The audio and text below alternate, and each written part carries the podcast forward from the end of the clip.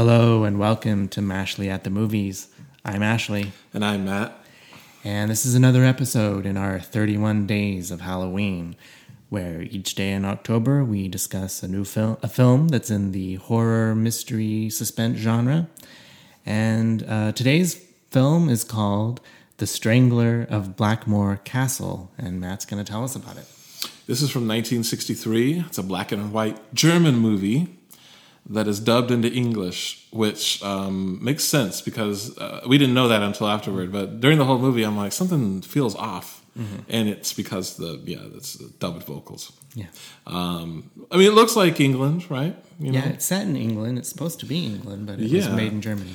And um, for various reasons or every uh, something, that there's a strangler on the loose. It, he's he's strangling various people uh, around the castle.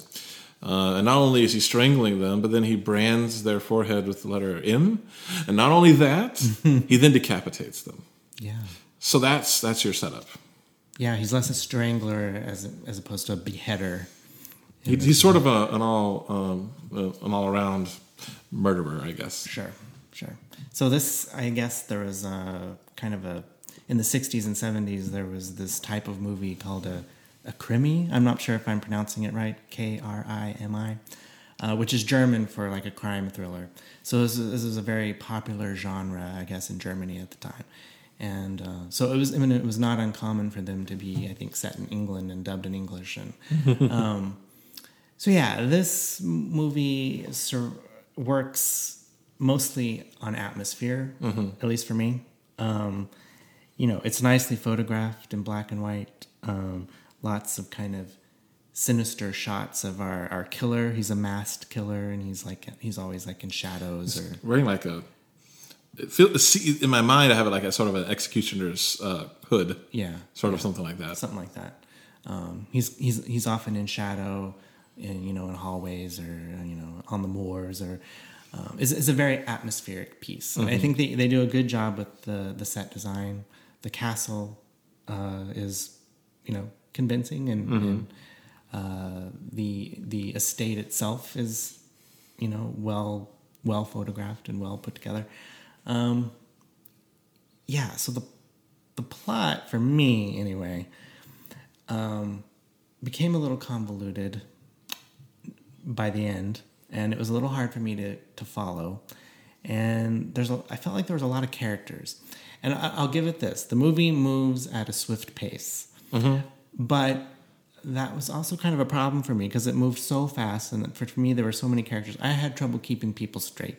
Yeah. Um, so yeah, I enjoyed it for the uh, for the kind of mystery and the atmosphere, but I can't say I honestly uh, followed it very well. But perhaps that was just me. What did you? What did you? No, I, uh, same here. um, I wasn't following it terribly well. I, I'll be honest with you. You know, I can't tell you right now why the strangler was doing strangling. I don't. I didn't follow there enough of that. There were reasons. There were uh, reasons. I, I mean, and it was it was given at the end. But I, yeah, I had trouble. Yeah, but you know, and you're right. The movie just does. You know, you're barely in a scene, and then it's moving on to the next scene. Um, yeah. and, and and that's maybe a bit of an exaggeration, but uh, and it did this thing more than once that I kind of. The first time they did it, I was like, okay. But then they kept doing it where the strangler is in there. He's trying to kill somebody. And then the person, I don't know, fends them off or something. And the strangler goes running out, um, you know, a door outside. And then from the outside comes somebody else. Mm-hmm. And it's like, oh, that's convenient. Is that strangler? Like, you know, pretending to just be wandering in. Uh-huh. And that was interesting the first time they did it. Right. And then they did it like another time and another right. time. Um And yeah, I didn't quite get why he strangled people and then branded them and then decapitated them. I'm like, wow, that's really intense, dude. Yeah. But you know, it's interesting with all of that. Like, it's a fairly, it's a, it, you know, it's a, I think it's a bloodless movie, right? I mean, I don't remember any blood or gore or anything. You know, other than, I mean, if you consider decapitated heads. Yeah, but they're so they weren't the most realistic looking. No, they weren't. Yeah. No. It was, No, um, I love the music in this. Yeah, um, it was a very sort of electronic sound. It's composed by Oscar Sala, Um, I, I quite liked it. That's actually my favorite part of the movie. Aside from, you did a really good job talking about the look of it, but the sound, uh, the sound, the music is, is I, I loved it.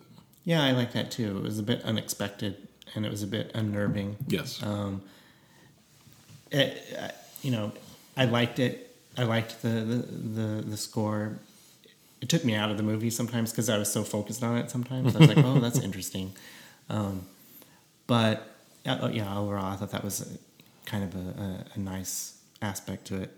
Um, there's like there's a couple of characters I think that are supposed to be kind of comic relief that kind of fall flat. There's like mm. I can't remember his name, Lord something. I think he's the Lord of the Estate, mm-hmm. but he's he spends the movie wandering around the woods trying to record bird sounds. Yeah, and he's supposed to be funny, but it didn't really work for me. And he has a little kid who's like his sidekick who. I don't know. It's funny in the sense you you, you watch it and you, maybe at one point you go like, huh. Right. You know, that, that's a that's about as funny as it got. Yeah. So, yeah, I mean, it's um I, I I'm a little I'm a little generous on this because it is it seems not the highest budget movie ever made. Sure.